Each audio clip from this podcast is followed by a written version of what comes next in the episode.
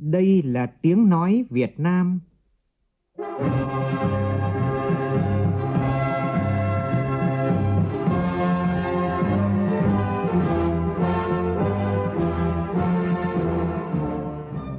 là tiếng nói Việt Nam, phát thanh từ Hà Nội, thủ đô nước Cộng hòa xã hội chủ nghĩa Việt Nam.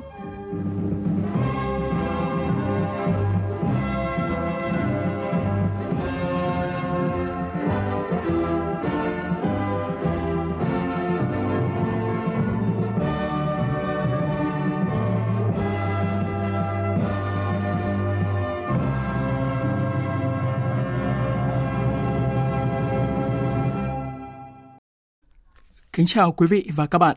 Mời quý vị và các bạn nghe chương trình Thời sự chiều của Đài Tiếng nói Việt Nam với những nội dung đáng chú ý sau.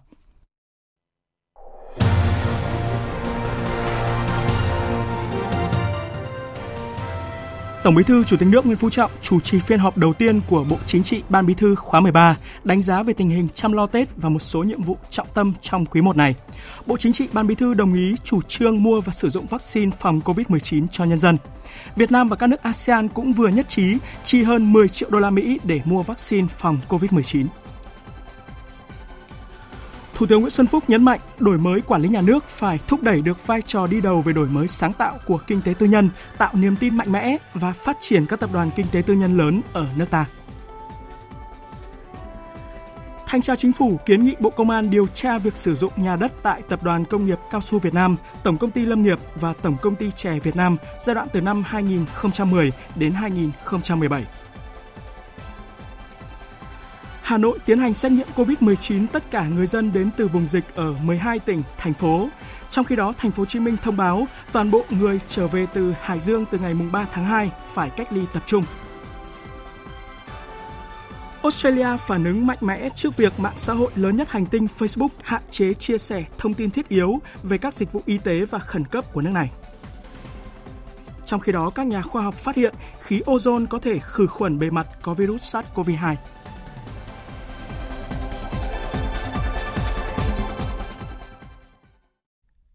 Bây giờ là nội dung chi tiết. Sáng nay tại trụ sở Trung ương Đảng, Tổng Bí thư Chủ tịch nước Nguyễn Phú Trọng chủ trì phiên họp đầu tiên của Bộ Chính trị Ban Bí thư khóa 13 nhằm đánh giá về tình hình chăm lo tổ chức Tết Nguyên đán Tân Sửu 2021 và một số nhiệm vụ trọng tâm trong quý 1 này. Phiên họp đã cho ý kiến về chủ trương mua và sử dụng vaccine phòng COVID-19 tại nước ta. Phản ánh của phóng viên Hoàng Dũng. Năm nay là năm đặc biệt, nhân dân đón Tết Nguyên đán trong bối cảnh dịch bệnh COVID-19 tiếp tục có nhiều diễn biến phức tạp. Nhằm đảm bảo chăm lo cho người dân đón Tết an toàn, Ban Bí thư đã có chỉ thị 48 về tổ chức Tết Tân Sửu và một số nhiệm vụ trọng tâm quý 1 năm nay. Với sự chỉ đạo sát sao của chính phủ, các bộ ngành, các địa phương và tinh thần chủ động trong phòng chống dịch, nên Tết Tân Sửu được đánh giá là Tết an toàn với nhiều hình thức tổ chức phong phú và những việc làm thiết thực, tiết giảm các hoạt động lễ hội, văn hóa văn nghệ, các sự kiện tập trung đông người nhưng không cần thiết để tập trung chăm lo nâng cao đời sống vật chất, tinh thần cho nhân dân đón Tết vui tươi, phấn khởi, an toàn, lành mạnh, nghĩa tình. Bộ Chính trị, Ban Bí thư hoan nghênh và đánh giá cao sự lãnh đạo chỉ đạo toàn diện, đồng bộ của Đảng, Nhà nước, sự chủ động của các cấp các ngành đã khơi dậy truyền thống tốt đẹp của dân tộc và huy động mọi nguồn lực để bảo đảm mọi người, mọi nhà đều được đón Tết đầm ấm, yên vui, nhất là tại các vùng sâu, vùng xa, biên giới hải đảo, các khu vực đang bị cách ly y tế để phòng chống dịch COVID-19. Các đơn vị lực lượng vũ trang làm nhiệm vụ trực Tết, các lực lượng tuyến đầu phòng chống dịch COVID-19, công nhân, người lao động không về quê đón Tết. Các hoạt động đón Tết vui xuân được quan tâm tổ chức gắn với các hoạt động chào mừng thành công đại hội lần thứ 13 của Đảng và kỷ niệm 91 năm ngày thành lập Đảng. Trong dịp Tết, các đồng chí lãnh đạo Đảng, Nhà nước, các cấp các ngành đã thăm chúc Tết, động viên các đơn vị phải trực và làm việc trong thời gian Tết – hoạt động chăm lo Tết cho các đối tượng chính sách, người có công, người cao tuổi, người nghèo, bảo trợ xã hội, người lao động ở các địa phương được quan tâm với nhiều hình thức phong phú đa dạng. Trong điều kiện khó khăn do tác động của dịch COVID-19, hầu hết các doanh nghiệp, cơ quan, đơn vị đều quan tâm chăm lo lương thưởng cho người lao động trong dịp Tết. Ghi nhận những ý kiến của các thành viên Bộ Chính trị, Ban Bí thư, Tổng Bí thư Chủ tịch nước hoan nghênh cấp ủy chính quyền các cấp đã có nhiều nỗ lực quan tâm chăm lo tổ chức Tết cho nhân dân vui tươi, phấn khởi, an toàn, lành mạnh, tiết kiệm, chống lãng phí, đúng theo tinh thần chỉ đạo của Ban Bí thư, Đặc biệt, không khí vui vẻ phấn khởi đón xuân Tân Sửu 2021 đó là sự cộng hưởng của tinh thần Tết của Đại hội đại biểu toàn quốc lần thứ 13 thành công rất tốt đẹp và kỷ niệm 91 năm thành lập Đảng. Tổng Bí thư Chủ tịch nước nhấn mạnh các bộ, ban ngành, các tỉnh ủy, thành ủy thực hiện nghiêm túc quy định số 08 của Ban chấp hành Trung ương về trách nhiệm nêu gương của cán bộ đảng viên gắn với thực hiện nghị quyết Trung ương 4 khóa 12 về xây dựng chỉnh đốn Đảng, nhất là gương mẫu cho thực hành tiết kiệm, chống lãng phí, phòng chống tham nhũng, không sử dụng công quỹ để chia thưởng, làm quà biếu quà tặng, không sử dụng phương tiện, tài sản công trái quy định và các hoạt động trong dịp lễ Tết. An ninh chính trị, chủ quyền biên giới biển đảo được giữ vững, trật tự an toàn xã hội được bảo đảm, công tác phòng chống cháy nổ, phòng chống tội phạm được chỉ đạo quyết liệt, bảo đảm cuộc sống bình yên cho nhân dân, qua đó củng cố thêm niềm tin của nhân dân đối với Đảng và hệ thống chính trị. Và các địa phương là đã triển khai thực hiện rất là nghiêm túc. Cơ bản là cái vui xuân đón Tết của chúng ta là tạo cái không khí vui tươi, lành mạnh, phấn khởi, tự hào, cũng khích lệ một cái quyết tâm mới để bước vào cái giai đoạn mới nói là tết nhưng nó không phải chỉ là một cái công việc tết. Đây là cái sự việc rất là lớn để mà nó liên quan đến những cái khác. Vừa động viên là cái tinh thần phấn khởi, yêu nước và chỉ ra cái hướng sắp tới phải làm tiếp, tốt hơn nữa. Đồng thời cũng rút kinh nghiệm việc gì ta chưa làm tốt. Tuy nhiên tổng thể thì đúng là cái tết năm nay là một trong những cái tết mà vui tươi, lành mạnh, phấn khởi có nhiều yếu tố nguyên nhân như các đồng chí đã phân tích. Còn tuy nhiên có những khó khăn cũng khó tránh khỏi. Đúng như covid thì mình cũng làm quyết liệt rồi đấy nhưng mà nó cũng, cũng còn có những hạn chế rất là khó. Hay là tình hình ờ, bên ngoài tác động vào thì cũng rất là khó. Nhưng cơ bản là chúng ta giữ được cái ổn định tốt. Về nhiệm vụ trọng tâm trong quý một năm nay Tổng Bí thư Chủ tịch nước cho rằng cần phải bắt tay ngay vào công việc, không được quá say sư với Tết. Các cấp ủy, chính quyền, các ngành, các đơn vị cần tập trung lãnh đạo, chỉ đạo, huy động mọi điều kiện, phương tiện, mọi biện pháp để kiểm soát đại dịch COVID-19, không để ảnh hưởng tới cuộc sống của người dân và phát triển kinh tế. Coi đây là nhiệm vụ trọng tâm, ưu tiên hàng đầu, vừa cấp bách vừa lâu dài, theo đúng tinh thần chỉ đạo của Bộ Chính trị, Ban Bí thư, của Chính phủ, Thủ tướng Chính phủ, nâng cao mức cảnh giác cao nhất đối với dịch COVID-19, huy động toàn thể hệ thống chính trị tham gia vào công tác phòng chống dịch, tuyệt đối không được chủ quan, lơ là trong công tác phòng chống dịch COVID-19. Tổng Bí thư Chủ tịch nước cũng đặc biệt quan tâm, nhấn mạnh việc triển khai ngay nghị quyết Đại hội đại biểu toàn quốc lần thứ 13 của Đảng để nghị quyết thực sự đi vào cuộc sống. Tất cả các cấp, các ngành đừng quá say sưa với thắng lợi, đừng có vui Tết rồi lại kéo dài thì không nên. Rồi bắt tay ngay vào công việc đi. Nhưng mà nhất là triển khai thật tốt việc uh, thực hiện các cái chủ trương mà đại hội đã đề ra từ cái việc ờ, tổ chức học tập thế nào từng cơ quan, từng ngành, từng cấp, từng đơn vị phải xây dựng cái chương trình hành động của mình cho cả năm 2021 hay là trước mắt là quý 1 và hôm bế mạc đại hội tôi cũng có nói rồi, đại hội thành công mới là một bước là ra những cái định hướng lớn thôi. Bây giờ phải thể chế hóa, cụ thể hóa rồi tổ chức triển khai thực hiện, thì cái này mà tất cả các ngành, các cấp phải làm thì nó mới vào được, chứ không thì nó chỉ là trên giấy thôi. Rồi vui mừng với nhau một cái là xong rồi, thì không được. Tất cả những công việc đang làm dở phải làm tiếp. Những cái nào còn thiếu sót thì chấn chỉnh ngay. Ưu điểm thì ta phát huy. Và đặc biệt là theo cái tinh thần mới của cái đại hội của chúng ta vừa mới thông qua xong. Tổng Bí thư Chủ tịch nước cũng đề nghị cần triển khai thực hiện tốt chỉ thị của Bộ Chính trị về bầu cử Quốc hội khóa 15 và Hội đồng nhân dân các cấp nhiệm kỳ 2021-2026. Ban tổ chức Trung ương phối hợp với các cơ quan sớm tham mưu với Bộ Chính trị, phân công công tác các đồng chí ủy viên Bộ Chính trị, Ban Bí thư và định hướng kiện toàn các chức danh lãnh đạo Đảng và Nhà nước.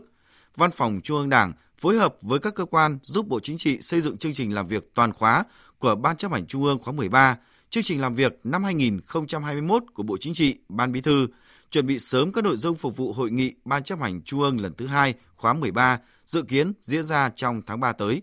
Xây dựng quy chế làm việc của Ban chấp hành Trung ương, Bộ Chính trị, Ban Bí thư khóa 13 và một số chương trình làm việc khác.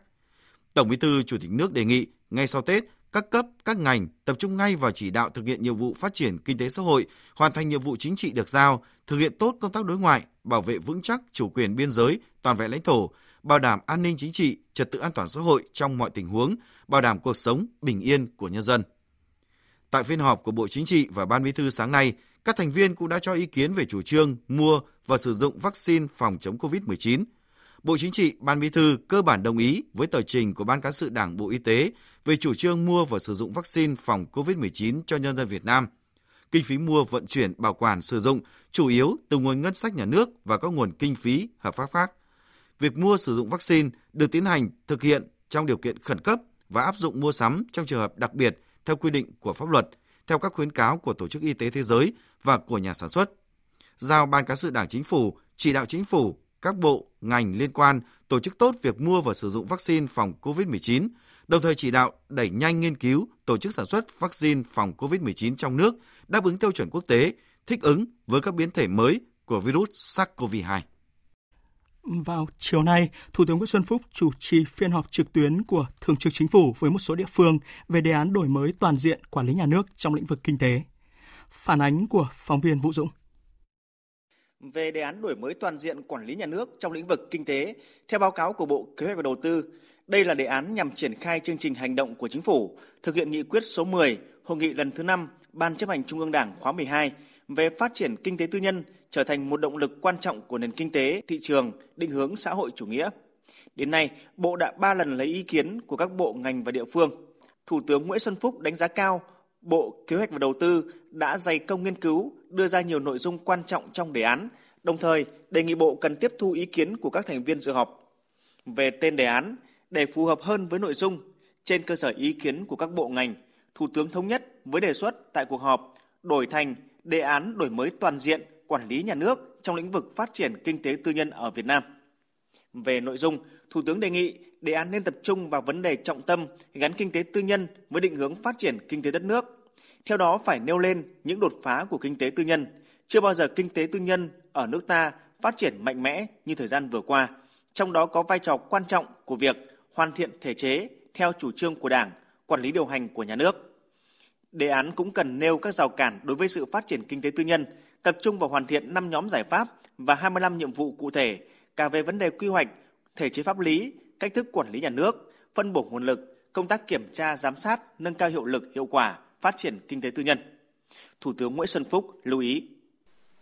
Có hai điểm quan trọng tác động đến yêu cầu đổi mới quản lý kinh tế nhà nước. Cái thứ nhất, tình hình đất nước của chúng ta, của bối cảnh quốc tế hiện nay, đó là biến động nhanh, phức tạp, đặc biệt là tác động của thiên tai, biến đổi khí hậu, đại dịch, rồi phát triển mạnh mẽ, nhanh chóng của khoa học công nghệ, đặc biệt của cách mạng 4.0. Thì cái này kinh tế nào cũng bị tác động trực tiếp từ lĩnh vực này.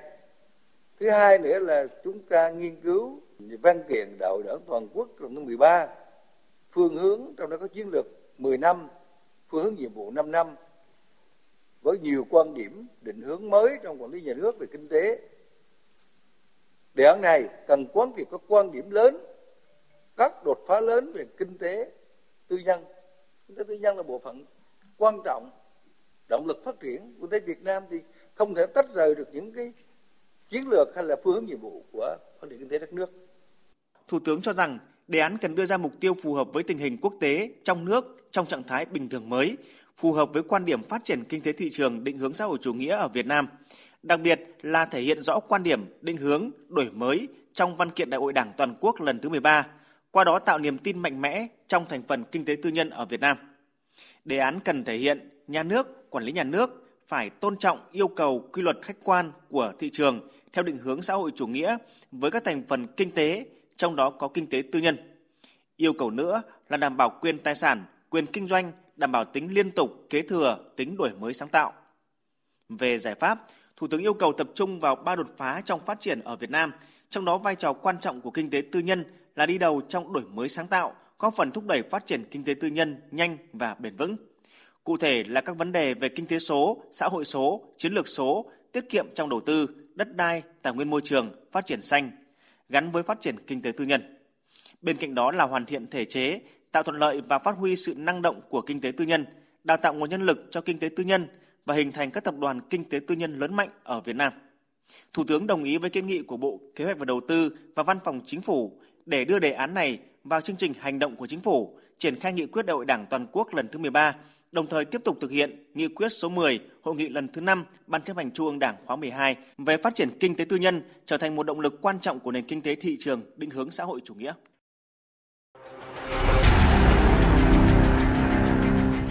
Đẩy lùi Covid-19, bảo vệ mình là bảo vệ cộng đồng.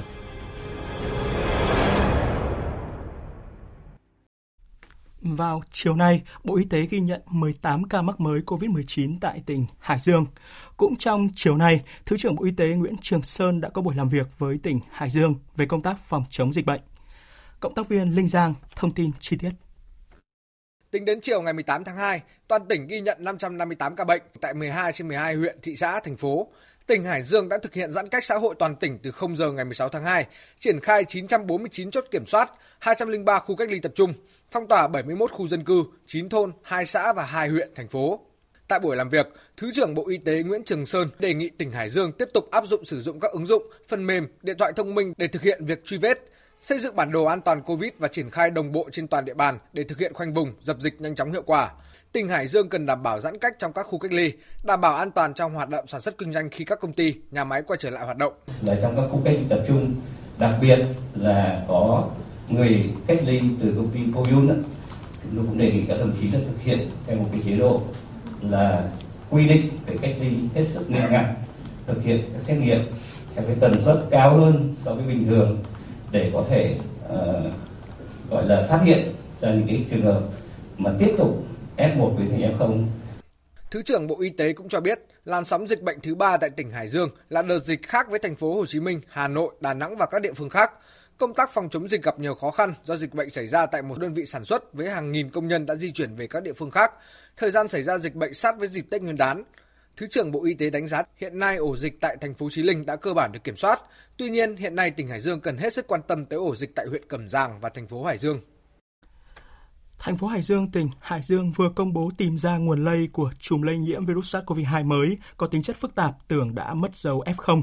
Theo công an thành phố Hải Dương thì từ hồ sơ truy vết điều tra của đội an ninh đã xác định bệnh nhân số 2278 là nguồn lây cho 3 người còn lại trong gia đình. Bệnh nhân này có yếu tố dịch tễ lây nhiễm từ ổ dịch Trí Linh. Kết luận hội nghị trực tuyến diễn ra chiều nay, Chủ tịch Ủy ban nhân dân thành phố Hồ Chí Minh Nguyễn Thành Phong đã yêu cầu các sở ngành, quận huyện cần xác định phòng chống dịch COVID-19 là nhiệm vụ ưu tiên hàng đầu, đồng thời khẩn trương xây dựng, triển khai gói hỗ trợ doanh nghiệp lần thứ hai do ảnh hưởng của dịch COVID-19. Tin của phóng viên Hà Khánh. Chủ tịch Ủy ban nhân dân thành phố Hồ Chí Minh Nguyễn Thành Phong đề nghị cần duy trì nghiêm phương châm khẩn trương, thần tốc, quyết liệt, đồng bộ, chủ động, kiên trì nguyên tắc chống dịch, ngăn chặn, phát hiện, cách ly, khoanh vùng, dập dịch, thiết lập 317 đội lấy mẫu của các bệnh viện công lập, trung tâm y tế để sẵn sàng đảm bảo công suất lấy mẫu 100.000 mẫu một ngày, khi cần thiết nâng lên 200.000 mẫu một ngày, sẵn sàng triển khai kế hoạch đã xây dựng của thành phố về đảm bảo điều trị trong trường hợp có từ 50 đến 100 người bệnh hoặc tình huống có đến 100 đến 200 người bệnh đồng thời chuẩn bị đầy đủ các cơ sở vật chất, thuốc men, trang thiết bị bảo hộ để điều trị tốt cho tất cả các bệnh nhân. Thành phố Hồ Chí Minh cần triển khai đồng bộ các giải pháp để thực hiện có hiệu quả chủ đề năm 2021, năm xây dựng chính quyền đô thị và cải thiện môi trường đầu tư. Để thực hiện nhiệm vụ kép của chính phủ đề ra thì cần khẩn trương xây dựng triển khai gói hỗ trợ doanh nghiệp lần 2 do ảnh hưởng Covid-19. Qua đó, tăng cường rà soát tháo gỡ khó khăn, vướng mắc trong tất cả các khâu của quá trình sản xuất kinh doanh trên tất cả các lĩnh vực góp phần hỗ trợ thiết thực cho hoạt động đầu tư kinh doanh của doanh nghiệp, nhất là doanh nghiệp vừa và nhỏ. Trung tâm Kiểm soát bệnh tật Thành phố Hồ Chí Minh vừa thông báo là toàn bộ những người trở về từ tỉnh Hải Dương từ ngày 3 tháng 2 phải cách ly tập trung. Tin của phóng viên Kim Dung. Những người thuộc huyện Cẩm Giàng, tỉnh Hải Dương trở về thành phố Hồ Chí Minh từ ngày 3 tháng 2 phải cách ly tập trung, đồng thời tiến hành xét nghiệm cả người nhà. Còn những người từ Cẩm Giàng đến thành phố Hồ Chí Minh từ ngày 15 tháng 1 đến ngày 2 tháng 2 thì tự theo dõi sức khỏe, xét nghiệm khi khai báo cá nhân và người nhà. Thành phố Hồ Chí Minh cũng cách ly tập trung đối với những người từ Quảng Ninh đến thành phố Hồ Chí Minh từ ngày 3 tháng 2 thuộc các địa điểm: tổ 1 khu phố 6 phường Hồng Hà của thành phố Hạ Long, các xã Thủy An, An Sinh, Bình Dương, Nguyễn Huệ thuộc thị xã Đông Triều. Người dân đến từ hai huyện Yên Mỹ và Khói Châu thuộc tỉnh Hưng Yên từ ngày 10 tháng 2 cũng được yêu cầu cách ly tập trung. Thành phố Hồ Chí Minh tổ chức xét nghiệm ngẫu nhiên đối với người đến địa phương này bằng các phương tiện giao thông công cộng. Cụ thể tại sân bay Tân Sơn Nhất, 10 đến 20% số lượt hành khách đến sân bay từ các tỉnh thành có nguy cơ sẽ được lấy mẫu ngẫu nhiên. Tại ga Sài Gòn, 100 mẫu đơn một ngày đối với hành khách đến từ các tỉnh thành có nguy cơ. Bến xe quận 12, bến xe miền Đông cũ, bến xe miền Đông mới, 100 mẫu đơn một ngày, một địa điểm. Và ngay sau đây là tin của phóng viên Tỷ Huỳnh về hoạt động lấy mẫu xét nghiệm COVID-19 ngẫu nhiên tại bến xe miền Đông, thành phố Hồ Chí Minh. Trong sáng nay, tất cả hành khách đến bến xe miền Đông đều được hướng dẫn khai báo y tế. Riêng các hành khách đến từ các vùng có dịch như Hà Nội, Quảng Ninh, Gia Lai xếp hàng tập trung tại sảnh chờ khu vực trả khách của bến xe để lấy mẫu ngẫu nhiên xét nghiệm COVID-19. Có 101 hành khách, chủ yếu là người dân từ tỉnh Gia Lai đến, được lấy mẫu trong sáng nay. Đây là kế hoạch giám sát người từ vùng dịch trong nước đến thành phố Hồ Chí Minh sau Tết Nguyên đán, nhằm phát hiện sớm nhất các trường hợp nhiễm COVID-19 và kiểm soát kịp thời sự lây nhiễm trong cộng đồng. Ông Tạ chương Chính, Phó Tổng Giám đốc Công ty trách nhiệm hữu hạn một thành viên Bến xe miền Đông cho biết, việc lấy mẫu xét nghiệm COVID-19 ngẫu nhiên đối với hành khách tại bến xe được tiến hành liên tục trong những ngày qua từ đêm 30 Tết và đảm bảo đạt 100 mẫu một ngày. Thì à, ngay từ tối 30 Tết, Bến xe miền Đông cũng đã phối hợp với HCDC để lấy mẫu à, cho tất cả cán bộ công nhân viên cũng như là hành khách có mặt tại bến xe miền Đông vào đêm tối 30 thì ngày hôm nay thì như vậy là từ 4 giờ sáng đến 6 giờ sáng thì bến xe miền Đông cũng phối hợp với lại HCDC à, lấy mẫu cho ngẫu nhiên đến một à, trăm mẫu đối với là hành khách từ các cái vùng có dịch vào thành phố Hồ Chí Minh. Đại diện bến xe miền Đông sẽ tiếp tục tuân thủ nghiêm khuyến cáo 5K của Bộ Y tế để đảm bảo công tác phòng chống dịch bệnh trong cao điểm người dân từ các tỉnh thành trở lại thành phố Hồ Chí Minh học tập làm việc sau Tết. Ủy ban nhân dân thành phố Hà Nội cũng vừa yêu cầu ra soát các trường hợp về từ Hải Dương và các ổ dịch tại các tỉnh, thành phố khác. Những người này cần thực hiện việc tự cách ly y tế tại nhà đủ 14 ngày. Người ở Hà Nội từng đi đến hoặc là về từ 12 tỉnh, thành phố có dịch COVID-19 cũng phải khai báo y tế và lấy mẫu xét nghiệm từ ngày hôm nay cho đến ngày 20 tháng 2 tại các trung tâm y tế địa phương.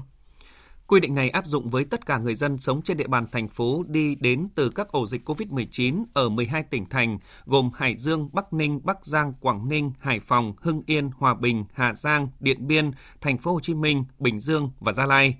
Người cần ra soát lấy mẫu xét nghiệm gồm người từng đến về từ huyện Cẩm Giàng, Hải Dương từ ngày 15 tháng 1 đến nay, người từ các địa phương khác của tỉnh Hải Dương về Hà Nội kể từ 0 giờ ngày 2 tháng 2 đến nay, những người từ các ổ dịch của 11 tỉnh thành phố khác có COVID-19. Thời gian khai báo và lấy mẫu xét nghiệm trong 3 ngày từ hôm nay đến ngày 20 tháng 2. Điện thoại đường dây nóng phòng chống dịch 0969 082 115 hoặc 0949 396 115. Đến 8 giờ sáng nay, Hà Nội xác định được gần 1.700 người ở Cẩm Giàng về từ ngày 15 tháng 1, tăng hơn 160 người trong vòng một ngày. Trong đó, gần 600 người xét nghiệm âm tính, còn lại đang chờ kết quả. Hà Nội tiếp tục giả soát và xét nghiệm toàn bộ người từ Hải Dương trở về trước ngày 21 này. Trước nguy cơ dịch COVID-19 có thể tái bùng phát khi các hoạt động sản xuất kinh doanh hoạt động trở lại sau kỳ nghỉ Tết, Ủy ban nhân dân tỉnh Quảng Ninh vừa yêu cầu siết chặt quản lý công tác phòng chống dịch bệnh tại các địa phương và doanh nghiệp ngay từ những ngày làm việc đầu năm. Phản ánh của phóng viên Vũ Miền. Ngay trục đường vào khu công nghiệp Cái Lân, thành phố Hạ Long có một chốt trạm kiểm soát dịch COVID-19 làm nhiệm vụ kiểm tra thân nhiệt và giám sát việc thực hiện các quy định phòng chống dịch của từng công nhân.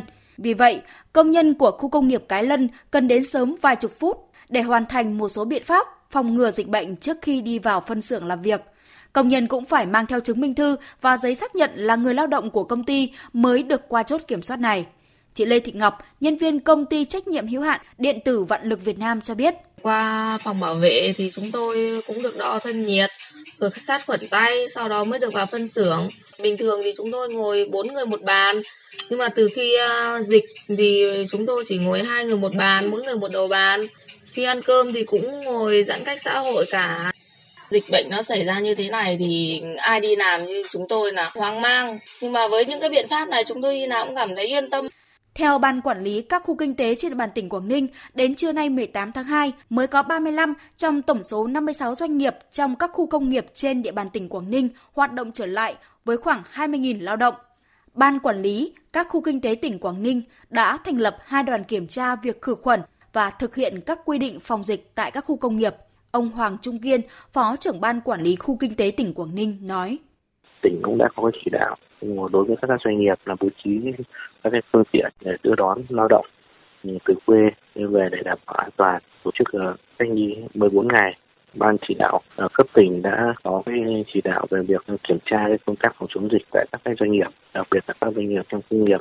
Ở góc độ của ban quản lý khu kinh tế Quảng Ninh thì cũng đã tổ chức hai cái đoàn cho lãnh đạo của ban cũng có các phòng chuyên môn phối hợp chính quyền địa phương của các nơi mà có khu công nghiệp yêu cầu việc chấp hành các cái à, khử trùng khử khuẩn đối với các cái doanh nghiệp trước khi đi vào hoạt động sản xuất. Để phòng chống dịch COVID-19, khoảng 10.000 cán bộ công nhân ngành than đã ở lại tỉnh Quảng Ninh ăn Tết. Chính vì vậy, ngay từ ngày 13 tháng 2 tức mùng 2 Tết âm lịch, nhiều đơn vị ngành than đã kết thúc kỳ nghỉ năm mới nhằm thực hiện thắng lợi mục tiêu kép của năm 2021.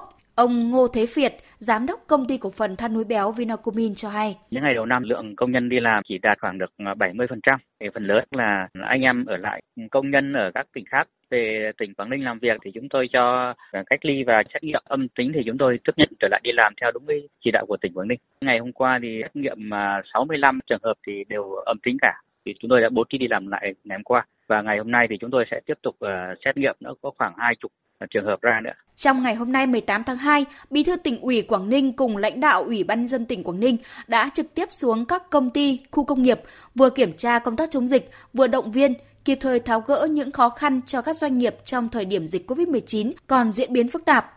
Việc luôn chủ động, sẵn sàng các phương án ứng phó với dịch bệnh, nhất là có sự hợp tác của lãnh đạo các doanh nghiệp và công nhân trên địa bàn đã giúp Quảng Ninh cơ bản kiểm soát tốt dịch bệnh trong những ngày vừa qua. Và tại cuộc họp nhóm công tác liên ngành trực thuộc Hội đồng điều phối ASEAN về ứng phó với các tình huống y tế công cộng khẩn cấp diễn ra theo hình thức trực tuyến ngày hôm nay, các nước ASEAN đã thống nhất sử dụng 10 triệu rưỡi đô la Mỹ từ quỹ ASEAN ứng phó với COVID-19 để mua vaccine hỗ trợ người dân các nước thành viên trên cơ sở phân bổ đồng đều cho cả 10 nước. Tới nay, Quỹ ASEAN ứng phó COVID-19 đã nhận được cam kết hỗ trợ ở mức trên 15 triệu đô la từ các nước thành viên ASEAN và các đối tác. Các nước cũng khẳng định sẽ đưa vào vận hành hiệu quả kho dự phòng vật tư y tế ASEAN để đảm bảo khả năng đáp ứng các nhu cầu cấp thiết về vật tư y tế trong các tình huống khẩn cấp.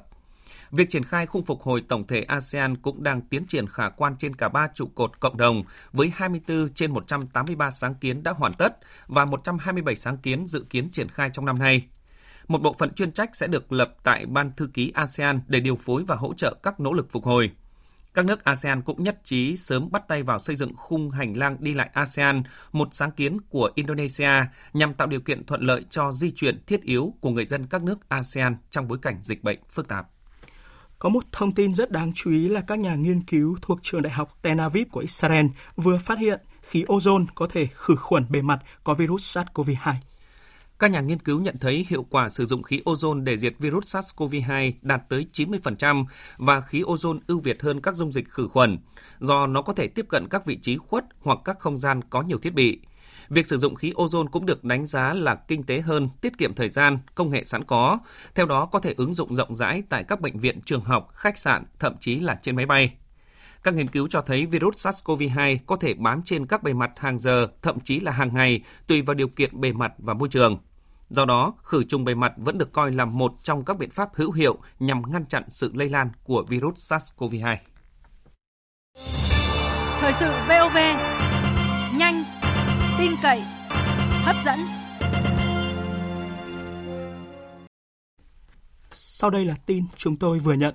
Chiều nay, Thủ tướng Nguyễn Xuân Phúc chủ trì cuộc họp của Thường trực Chính phủ thảo luận về đề án báo cáo Quốc hội tình hình vay trả nợ công 5 năm giai đoạn từ 2016 đến 2020 và đề án kế hoạch vay và trả nợ công 5 năm giai đoạn từ 2021 đến 2025. Thủ tướng Nguyễn Xuân Phúc đánh giá cao Bộ Tài chính đã chuẩn bị nghiên cứu xây dựng đề án, giao Bộ Tài chính cùng với Bộ Kế hoạch và Đầu tư, Bộ Tư pháp, Văn phòng Chính phủ nghiên cứu tiếp thu ý kiến tại cuộc họp, tiếp tục hoàn thiện đề án với chất lượng cao. Thủ tướng đánh giá, báo cáo đã đánh giá đúng thực trạng, nêu bật xu hướng nợ công giảm so với đầu nhiệm kỳ, đảm bảo an toàn tài chính quốc gia, hiệu quả quản lý và sử dụng nợ tăng lên, thay đổi cơ chế tăng cường hiệu quả nợ công gắn trách nhiệm của người sử dụng nợ công. Theo đề án này, đến năm 2025, mức độ vay nợ công và nợ chính phủ vẫn an toàn trong giới hạn, các chỉ tiêu an toàn nợ công được kiểm soát chặt chẽ. Chính phủ đang làm hết sức mình cùng với các địa phương để tăng cường hiệu quả sử dụng nợ công, cơ chế quản lý nợ công được hoàn thiện. Về xây dựng kế hoạch vay và trả nợ công giai đoạn 2021-2025, Thủ tướng đặc biệt lưu ý cần đánh giá bối cảnh trong nước và quốc tế trong bối cảnh nhu cầu vốn cho phục hồi kinh tế trong trạng thái bình thường mới, dịch bệnh COVID-19, nhu cầu đầu tư lớn cho phát triển kết cấu hạ tầng kinh tế xã hội, môi trường quốc phòng an ninh. Việc vay nợ phải gắn với vấn đề sử dụng hiệu quả và đảm bảo nguồn trả nợ. Về cách tiếp cận chính sách tài khóa mới, nợ công phải thay đổi theo hướng chủ động tích cực, thúc đẩy phát triển đất nước, đảm bảo sử dụng vốn vay. Bộ Tài chính sớm nghiên cứu và có định hướng chính sách chủ động, đảm bảo lợi ích tổng thể của nền kinh tế. Nhu cầu phát triển đất nước rất lớn nên phải sử dụng nợ hiệu quả, đảm bảo phát triển đồng bộ hệ thống kết cấu hạ tầng hiện đại, thúc đẩy tăng trưởng kinh tế vĩ mô. Yêu cầu tăng cường quản lý sử dụng hiệu quả nợ công. Thủ tướng cho rằng cần kiểm tra giám sát, đảm bảo khả năng trả nợ của từng dự án cụ thể, làm rõ trách nhiệm của các cấp trong quá trình sử dụng vốn, đảm bảo uy tín quốc gia. Tiếp theo là phản ánh của phóng viên Bá Toàn về nỗ lực tăng tốc sản xuất đầu năm và đảm bảo phòng dịch COVID-19 của một số doanh nghiệp dệt may. Tại Tổng công ty mai 10, ngay từ ngày đi làm đầu tiên của năm mới Tân Sửu, cán bộ công nhân viên đã thực hiện nghiêm các biện pháp phòng dịch. Tất cả các cán bộ công nhân viên đến nơi làm việc đều đeo khẩu trang, đo thân nhiệt, sát khuẩn và thực hiện khai báo y tế. Không chỉ thực hiện các biện pháp phòng dịch, cán bộ công nhân viên Tổng công ty Mai 10 đã tập trung cao độ để thực hiện sản xuất kinh doanh, đảm bảo kế hoạch đã đề ra. Chị Bùi Huyền Trang, phòng thị trường 1 chia sẻ. Năng suất của một nhân viên thị trường là phải tăng gấp đôi cấp 3 thì mới đáp ứng được cái nhu cầu của thị trường. Bản thân mình thực tế là trước đây chỉ làm hàng jacket và năm vừa rồi đã phải chuyển sang làm mặt hàng mới là mặt hàng khẩu trang. Và thậm chí bây giờ còn làm phát triển cả cái khách hàng mới là khách hàng sơ mi. Ở năm nay thì đang đứng trước là rất nhiều khách hàng Hàn Quốc tìm đến May 10 để đặt những cái đơn hàng mới. Họ có một nhu cầu rất là lớn thì bắt buộc phải đi theo họ, phải chào giá thật nhanh, gửi thông tin thật nhanh để lấy đơn hàng về. Mặc dù gặp rất nhiều khó khăn do tác động của dịch COVID-19, nhưng trong tháng 1 vừa qua, tổng kim ngạch xuất khẩu của ngành dệt may đạt khoảng 2,6 tỷ đô la Mỹ, tăng 3,3% so với cùng kỳ năm 2020. Trong đó, một số sản phẩm có mức tăng cao cho thấy tín hiệu tăng trưởng xuất khẩu khả quan của ngành trong năm nay. Nhiều doanh nghiệp dệt may đã thay đổi chiến lược về phát triển, đẩy mạnh liên kết. Một số doanh nghiệp thực hiện chuyển đổi phương thức kinh doanh từ gia công sang mua nguyên liệu bán thành phẩm, tự chủ từ nguyên liệu, thiết kế, sản xuất đến bán hàng hay sở hữu nhãn hiệu riêng. Ông Vũ Đức Giang, Chủ tịch Hiệp hội Dệt may Việt Nam cho biết. Chúng ta phải tiếp tục xây dựng cái giải pháp liên kết trong đội khối của ngành dệt may Việt Nam, đặc biệt là chia sẻ những thông tin, chia sẻ những đơn hàng, kết nối những doanh nghiệp vừa và nhỏ cần phải có một cái liên kết với các doanh nghiệp lớn để tạo dựng các nền tảng đơn hàng cho mục tiêu các đơn hàng ổn định. Mặc dù gặp rất nhiều khó khăn do tác động của dịch COVID-19, nhưng với sự nhạy bén chuyển đổi mặt hàng sản xuất, doanh nghiệp dệt may đã từng bước vượt khó, hướng đến mục tiêu xuất khẩu 39 tỷ đô la Mỹ. Hôm nay, hàng loạt dự án công trình trọng điểm trên địa bàn thành phố Đà Nẵng đã đồng loạt ra quân đầu năm sau thời gian nghỉ Tết. Phản ánh của phóng viên Đình Thiệu. Tại công trường dự án đầu tư xây dựng công trình cải thiện môi trường nước phía đông thành phố Đà Nẵng, sáng nay, hơn 100 công nhân kỹ sư ra quân thi công đầu năm mới. Đây là công trình trọng điểm của thành phố với tổng mức đầu tư gần 1.500 tỷ đồng. Dự án hoàn thành đảm bảo thu gom toàn bộ nước thải và một phần nước mưa cho khu vực phía đông của thành phố, hạn chế nước mưa chảy tràn ra các khu vực bãi tắm trong mùa khô, bảo vệ môi trường và cảnh quan. Ông Lê Thanh Sơn, chỉ huy trưởng công trường thi công dự án đầu tư xây dựng công trình cải tạo môi trường nước phía đông của thành phố Đà Nẵng cho biết, sau gần một năm khởi công, dự án thi công được 30% khối lượng công việc. Chúng tôi gặp nhiều khó khăn vì trong mùa dịch Covid nên cái sự ảnh hưởng đi lại dịch chuyển của công nhân là rất là lớn. Hiện nay tranh thủ cái thời tiết thuận lợi, nhà thầu đã huy động lực lượng công nhân và hai gian máy khoan kích thi công tuyến cổng 1008 và 2002, đường Hoàng Sa và đường Võ Nguyên Giáp và hệ thống trạm bơm. Chúng tôi đang đẩy nhanh tiến độ để hoàn thành hai tuyến cổng này trước mùa mưa. Cũng trong sáng nay, tại các dự án công trình trọng điểm tại thành phố Đà Nẵng, đồng loạt tổ chức lễ ra quân đầu năm mới. Công trình nào vét thoát lũ khẩn cấp sông Cổ Cò đoạn qua thành phố Đà Nẵng dài hơn 3,6 km là công trình đa mục tiêu vừa bảo vệ cơ sở hạ tầng, chủ động phòng tránh thiên tai, góp phần phát triển du lịch tuyến đường thủy Đà Nẵng Hội An. Khởi công cuối năm ngoái đến nay, dự án đã hoàn thành công tác giải phóng mặt bằng và đang triển khai nào vét khơi thông toàn tuyến sông. Trong khi đó, không khí làm việc trong ngày đầu năm mới ra quân trên công trường dự án nhà máy nước Hòa Liên cũng nhộn nhịp. Dự kiến công trình hoàn thành vào tháng 6 năm nay, bổ sung nguồn nước sạch cho thành phố. Ông Lê Trung Chinh, Chủ tịch Ủy ban nhân thành phố Đà Nẵng cho biết, năm 2021, thành phố Đà Nẵng lấy chủ đề là năm khôi phục tăng trưởng và phát triển kinh tế, tập trung đẩy nhanh tiến độ chất lượng các công trình trọng điểm, đẩy nhanh giải ngân vốn đầu tư công. Sáng hôm nay, chúng ta ra quân đầu năm với một cái tinh thần là khí thế, quyết tâm chính trị cao nhất, rất mong chủ đầu tư, đơn vị quản lý, đơn vị thi công và tất cả các anh chị em công nhân với cái tinh thần làm việc cao nhất để làm sao công trình đảm bảo chất lượng, đúng tiến độ, an toàn trong lao động để mà kịp thời kết nối cái hệ thống thoát nước của khu vực này đáp ứng được nhu cầu nước sinh hoạt cũng như là nước sản xuất cho các doanh nghiệp. Thanh tra Chính phủ vừa có thông báo kết luận về việc chấp hành pháp luật trong quản lý và sử dụng đất đai tại Tập đoàn Công nghiệp Cao su Việt Nam, Tổng công ty Lâm nghiệp và Tổng công ty Chè Việt Nam thời kỳ từ đầu năm 2010 đến hết năm 2017. Theo kết luận thanh tra, Đến cuối năm 2017, Tập đoàn Công nghiệp Cao su Việt Nam và Tổng công ty Lâm nghiệp Việt Nam có gần 850 cơ sở nhà đất thuộc sở hữu nhà nước thuộc đối tượng phải xử lý sắp xếp lại. Trong đó, Tập đoàn Công nghiệp Cao su Việt Nam có 759 cơ sở nhà đất nhưng mới sắp xếp xử lý được 43 cơ sở, chiếm gần 6% cơ sở nhà đất phải sắp xếp lại theo quyết định của Thủ tướng. Thanh tra Chính phủ xác định tại cơ sở nhà đất số 117 Hai Bà Trưng, quận 3, thành phố Hồ Chí Minh và số 56 Nguyễn Du, quận Hai Bà Trưng, thành phố Hà Nội. Tập đoàn Công nghiệp Cao su Việt Nam cho một số đơn vị thuê một phần diện tích làm văn phòng làm việc là chưa phù hợp với quy định của luật đất đai năm 2013.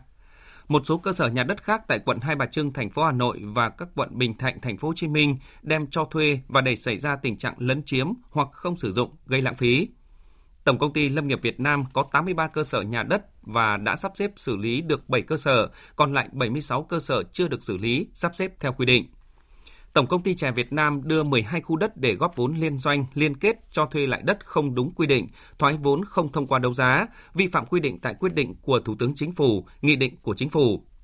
Thanh tra Chính phủ kiến nghị Thủ tướng Chính phủ chỉ đạo các bộ ngành chấn chỉnh khắc phục và xử lý đối với những tồn tại, vi phạm trong quản lý, sử dụng đất đai có nguồn gốc từ nông lâm trường quốc doanh tại Tập đoàn Công nghiệp Cao su Việt Nam, Tổng công ty Lâm nghiệp và Tổng công ty Chè Việt Nam. Đáng chú ý, Thanh tra Chính phủ kiến nghị Thủ tướng giao Bộ Công an chỉ đạo cơ quan điều tra xác minh xử lý theo quy định của pháp luật đối với vi phạm trong quản lý sử dụng nhà đất ở 12 địa điểm Phó Thủ tướng Thường trực Chính phủ Trương Hòa Bình đã có văn bản đồng ý với các kiến nghị của Thanh tra Chính phủ về việc chấp hành pháp luật trong quản lý và sử dụng đất đai, trong đó có đất có nguồn gốc từ nông lâm trường quốc doanh tại Tập đoàn Công nghiệp Cao su Việt Nam, Tổng Công ty Lâm nghiệp và Tổng Công ty Chè Việt Nam. Tiếp theo là một số thông tin thời tiết. Theo Trung tâm Dự báo Khí tượng Thủy văn Quốc gia, Hôm nay, nhiều nơi ở Bắc Bộ trong đó có Hà Nội, nhiệt độ trong ngày chỉ dao động từ 16 đến 21 độ, độ ẩm cao, thời tiết âm u cả ngày. Tuy nhiên, trạng thái này sẽ duy trì không lâu khi đến ngày mai, khu vực này sẽ hừng nắng trở lại. Ban đêm, nhiệt độ ở mức thấp là 16 độ nhưng có thể tăng nhanh lên ngưỡng 23 đến 25 độ vào ban ngày. Cũng theo Trung tâm Dự báo Khí tượng Thủy văn Quốc gia thì trong 3 ngày tới, tại Quảng Ninh, Hải Phòng và Hà Nội sẽ có chỉ số tia UV, tia cực tím, từ ngưỡng trung bình tăng dần lên ngưỡng gây hại cao 6 đến 7. Các thành phố ở Trung Bộ có mức 6 đến 8, còn các thành phố ở Nam Bộ có chỉ số UV ở mức nguy cơ gây hại rất cao, 9 đến 10.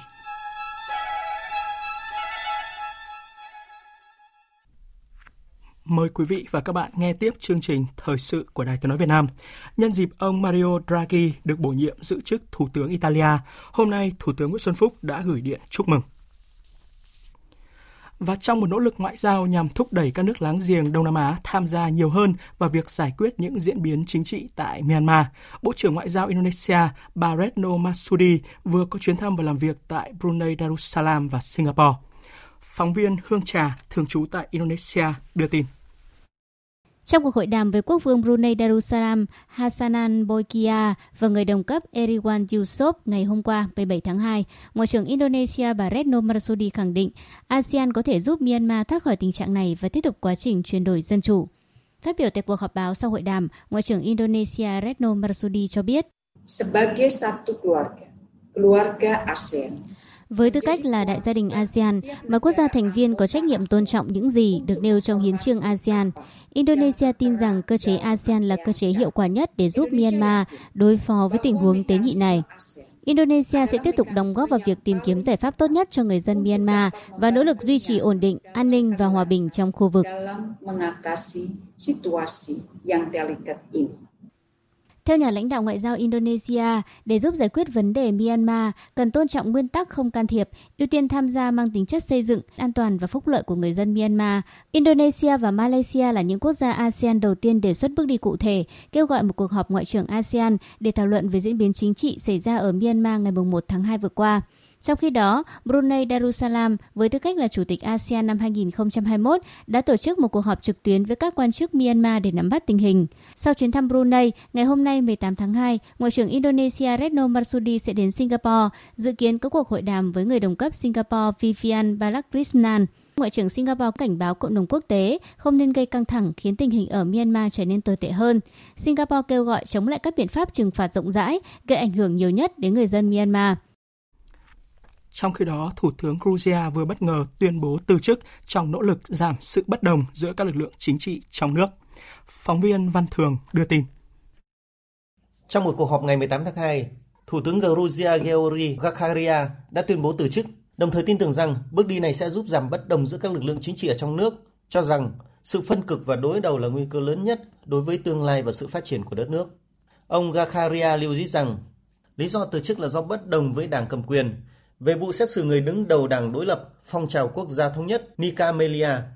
Một ngày trước đó, Tòa án thành phố Tbilisi đã đưa ra quyết định bắt vắng mặt ông Melia liên quan đến vụ bạo loạn năm 2019.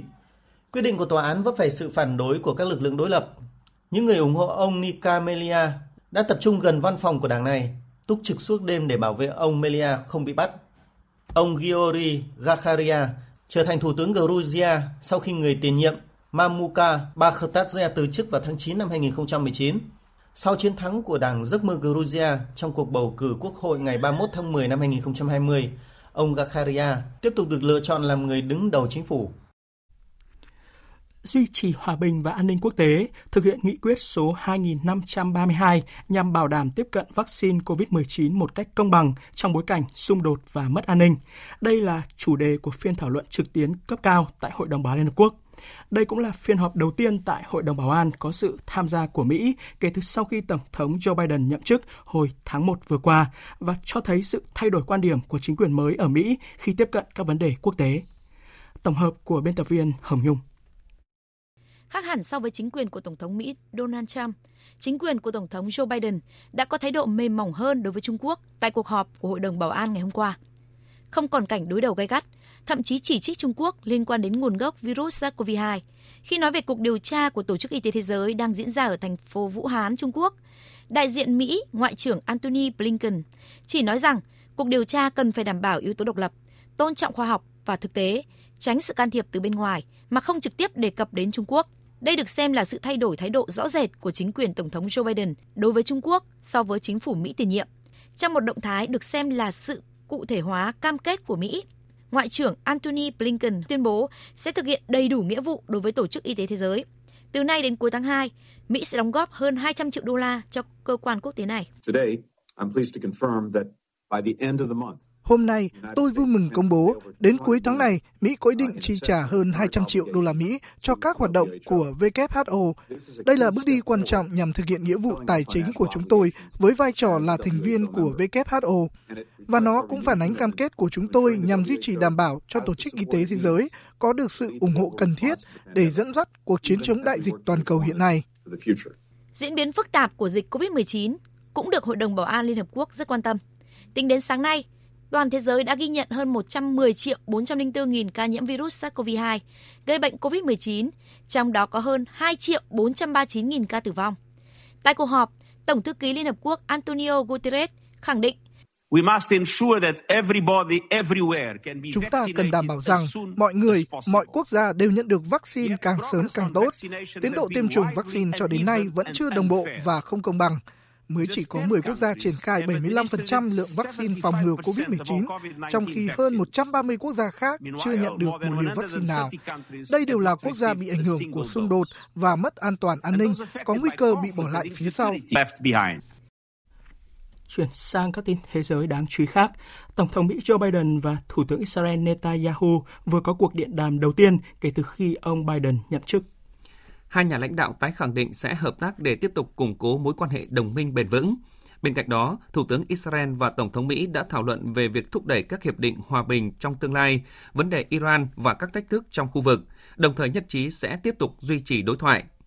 Cuộc điện đàm diễn ra trong bối cảnh xuất hiện những ý kiến trong nội bộ đảng cầm quyền của Israel bày tỏ thất vọng khi ông Netanyahu và ông Biden vẫn chưa có cuộc điện đàm chính thức nào sau 4 tuần nhà lãnh đạo Mỹ nhậm chức dù hai nước là đồng minh thân cận.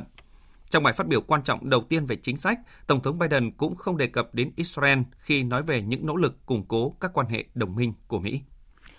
Hôm nay, Thủ tướng Australia Scott Morrison đã bày tỏ sự thất vọng trước việc mạng xã hội lớn nhất hành tinh Facebook hạn chế chia sẻ thông tin thiết yếu về các dịch vụ y tế và khẩn cấp của nước này. Nhà lãnh đạo Australia nhấn mạnh những hành động của Facebook sẽ chỉ xác nhận mối quan ngại của nhiều nước về việc các công ty công nghệ lớn cho rằng mình có quyền cao hơn chính phủ và các quy định không áp dụng với họ. Việc Facebook chặn các thông tin từ các cơ quan y tế và cơ quan dịch vụ khẩn cấp của Australia đã khiến dư luận nước này bất bình. Phóng viên Việt Nga thường trú tại Australia đưa tin. Hôm nay, không chỉ tin tức từ các cơ quan báo chí Australia, mà thông tin từ một số trang của chính phủ trên nền tảng này, như các trang của cơ quan y tế, của cơ quan khí tượng, cơ quan cứu hỏa và nhiều tổ chức phi chính phủ tại Australia như của Liên đoàn Lao động, của đường dây nóng hỗ trợ sức khỏe tâm thần đều bị Facebook chặn. Trong bối cảnh đại dịch và nhiều cộng đồng thiếu thông tin cần được giúp đỡ, và trong lúc Australia đang triển khai chiến dịch tiêm chủng vaccine ngừa COVID-19, tập trung vào các nền tảng xã hội, trong đó có Facebook. Hành động của Facebook khiến cho dư luận Australia rất bất bình. Bộ trưởng Ngân khố Australia George Frydenberg khẳng định, đây là hành động sai lầm của Facebook. Facebook Hành động của Facebook là không cần thiết. Họ đã làm quá và sẽ ảnh hưởng đến danh tiếng của công ty tại Australia. Quyết định ngăn cản người dân tiếp cận thông tin từ các trang của chính phủ, trong đó có cả trang hỗ trợ sức khỏe tâm thần cho người dân trong giai đoạn đại dịch, các dịch vụ khẩn cấp, cơ quan khí tượng đều không liên quan đến dự luật báo chí mà Thượng viện chưa thông qua. Ngay sau khi đồng loạt nhiều cơ quan tổ chức không phải là cơ quan báo chí lên tiếng phản đối việc chặn các cơ quan này gửi thông tin lên newsfeed, Facebook đã phải điều chỉnh thuật toán để chỉ chặn tin tức từ các cơ quan báo chí Australia. Trước đó vào ngày hôm qua, Facebook thông báo sẽ hạn chế chia sẻ các nội dung tin tức ở Australia. Chỉ trong một đêm, Facebook đã xóa toàn bộ nguồn cung cấp dữ liệu của hàng chục trang thông tin truyền thông của Australia. Động thái được xem là phản ứng với kế hoạch của chính phủ Australia dự kiến thông qua dự luật buộc các nền tảng số phải trả phí cho những nội dung thông tin. Một số dịch vụ khẩn cấp của Australia ngày 18 tháng 2 thông báo bị ảnh hưởng nghiêm trọng sau lệnh cấm của Facebook. Đến chiều cùng ngày, Facebook đã khôi phục các trang dịch vụ của chính phủ, song vẫn còn các nhóm cộng đồng doanh nghiệp nhỏ bị ảnh hưởng. Điều này đã dẫn đến nhiều lời kêu gọi người dùng xóa bỏ ứng dụng này. Ít nhất 40 người bị thương sau trận động đất có độ lớn 5,4 độ Richter làm rung chuyển vùng Tây Nam Iran vào sáng nay theo giờ Việt Nam. Trận động đất đã gây hư hại nghiêm trọng các tòa nhà, công trình kiến trúc cũng như là đường xá trong thành phố, đồng thời gây mất điện và mất nước. Các nhà khoa học mới đây đã khôi phục và giải mã được ADN từ răng của những con voi mammoth sống tại Đông Bắc Siberia cách đây gần 1 triệu 200 nghìn năm trước. Đây là ADN lâu nhất thế giới được giải mã. Kết quả nghiên cứu này đã mở ra cánh cửa cho giới khoa học tìm hiểu sâu hơn về các loài bị tuyệt chủng. Các nhà nghiên cứu cho biết đã khôi phục và giải mã ADN từ hóa thạch của ba con voi mammoth bị chôn vùi trong tầng đất đóng băng vĩnh cửu. Các mẫu hóa thạch này được phát hiện vào những năm 70 của thế kỷ 20 tại Siberia và được cất giữ tại Viện Hàn lâm Khoa học Nga ở Moscow. Trong đó, mẫu hóa thạch lâu đời nhất được phát hiện có niên đại gần 1,2 triệu năm. Một mẫu được tìm thấy có niên đại sấp xỉ 1 đến 1,2 triệu năm, trong khi mẫu còn lại được phát hiện tồn tại cách đây khoảng 700.000 năm. Tiếp theo mời quý vị và các bạn đến với trang tin thể thao.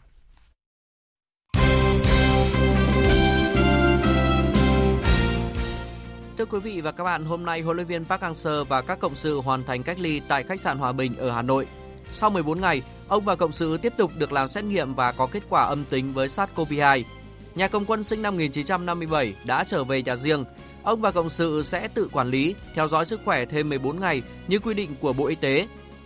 Sáng nay 18 tháng 2, Bộ trưởng Bộ Văn hóa Thể thao Du lịch Nguyễn Ngọc Thiện đã tới thăm và chúc Tết Liên đoàn bóng đá Việt Nam. Bộ trưởng Nguyễn Ngọc Thiện hy vọng huấn luyện viên Park Hang-seo khẩn trương cùng liên đoàn thống nhất các kế hoạch cụ thể nhằm chuẩn bị tốt nhất cho các đội tuyển quốc gia.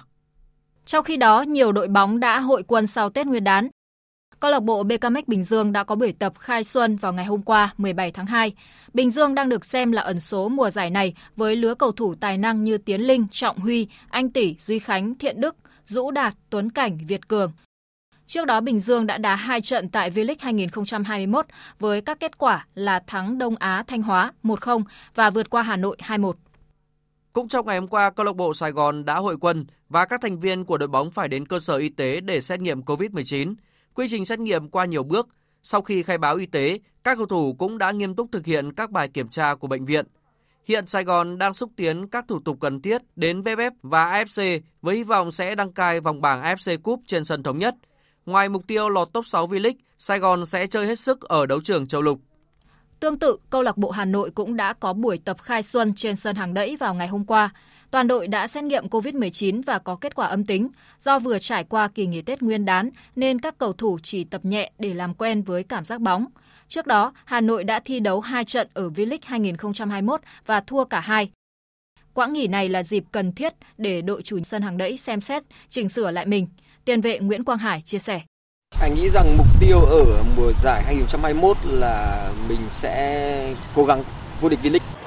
Cũng có nhiều người nói ờ, năm tuổi thì sẽ gặp nhiều hạn nhưng mà Hải nghĩ rằng là trải qua một năm 2020 Hải cũng gặp khá nhiều những cái ờ, điều không may mắn đến với mình và Hải cái quan trọng là cách mình đón nhận như thế nào và à, Hải cũng đã trải qua những cái điều như vậy rồi và Hải nghĩ rằng là cũng chẳng có điều gì nữa khiến mình có thể gục ngã được và tất cả những mọi điều nó đến với mình thì mình sẽ đón nhận một cách nhẹ nhàng nhất.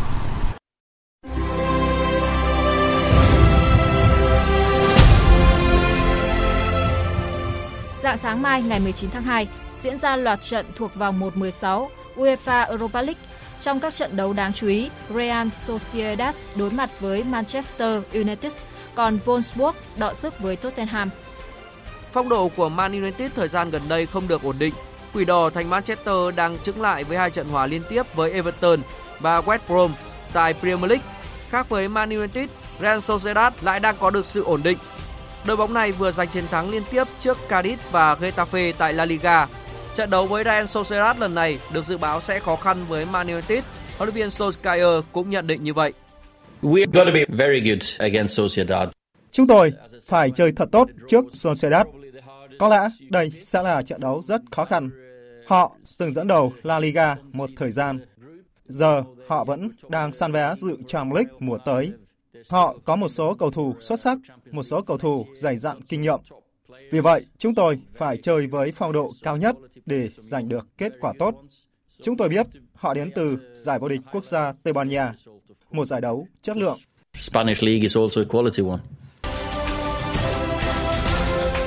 Ở trận đấu đáng chú ý khác, Tottenham sẽ đọ sức với đại diện của bóng đá Áo là Wolves.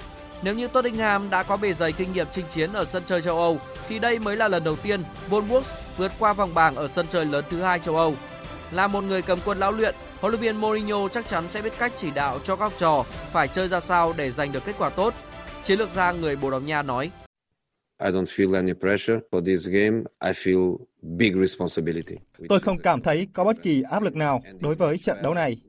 Tôi chỉ cảm thấy mình cần phải có trách nhiệm. Đó là làm sao để chúng tôi bước vào trận đấu này với động lực và tham vọng cao. Ngày mai, chúng tôi phải đấu với một đội bóng mạnh. Chúng tôi sẽ cố gắng giành kết quả tốt để vào vòng tiếp theo. Tomorrow with the strong team to try to get an important result so in the next draw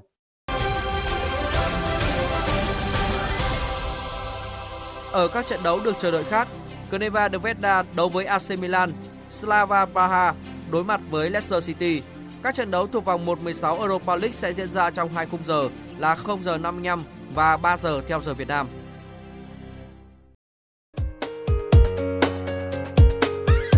Dự báo thời tiết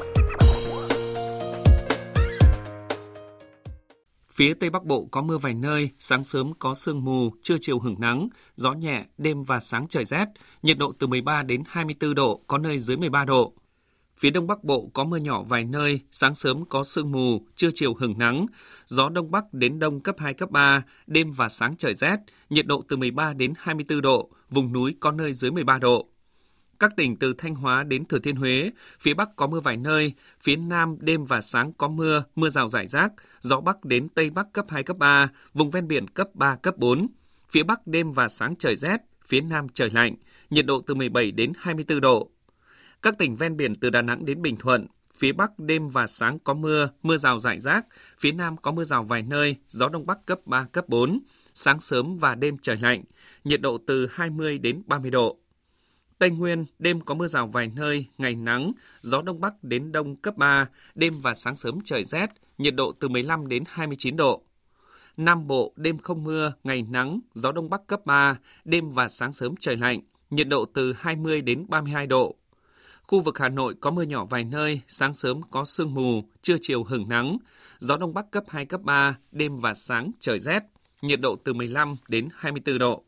Dự báo thời tiết biển, Bắc và Nam Vịnh Bắc Bộ có mưa vài nơi, sáng sớm có sương mù, tầm nhìn xa trên 10 km, giảm xuống dưới 1 km trong sương mù, gió Đông Bắc cấp 4, cấp 5. Vùng biển từ Quảng Trị đến Quảng Ngãi và vùng biển từ Bình Định đến Ninh Thuận có mưa rào rải rác ở ven bờ, tầm nhìn xa trên 10 km, giảm xuống 4 đến 10 km trong mưa, gió Đông Bắc cấp 6, giật cấp 7, biển động. Ngày mai gió giảm dần. Vùng biển từ Bình Thuận đến Cà Mau không mưa, tầm nhìn xa trên 10 km, gió Đông Bắc cấp 6, có lúc cấp 7, giật cấp 8, biển động mạnh. Vùng biển từ Cà Mau đến Kiên Giang không mưa, tầm nhìn xa trên 10 km, gió đông đến đông bắc cấp 4, cấp 5. Khu vực Bắc và giữa Biển Đông, khu vực quần đảo Hoàng Sa thuộc thành phố Đà Nẵng có mưa vài nơi, tầm nhìn xa trên 10 km, gió đông bắc cấp 6, có lúc cấp 7, giật cấp 8, biển động mạnh. Khu vực Nam Biển Đông và khu vực quần đảo Trường Sa thuộc tỉnh Khánh Hòa có mưa rào và rông vài nơi, tầm nhìn xa trên 10 km, gió Đông Bắc cấp 4, cấp 5. Riêng phía Tây cấp 6, có lúc cấp 7, giật cấp 8, biển động mạnh. Vịnh Thái Lan có mưa rào vài nơi, tầm nhìn xa trên 10 km, gió Đông Nam đến Đông cấp 4, cấp 5. Tới đây, chúng tôi kết thúc chương trình Thời sự chiều nay. Chương trình do các biên tập viên Hải quân Lan Anh và Nguyễn Hằng thực hiện với sự tham gia của phát thanh viên Mạnh Cường, kỹ thuật viên Thu Huệ, chịu trách nhiệm nội dung Nguyễn Vũ Duy. Cảm ơn quý vị và các bạn đã quan tâm theo dõi.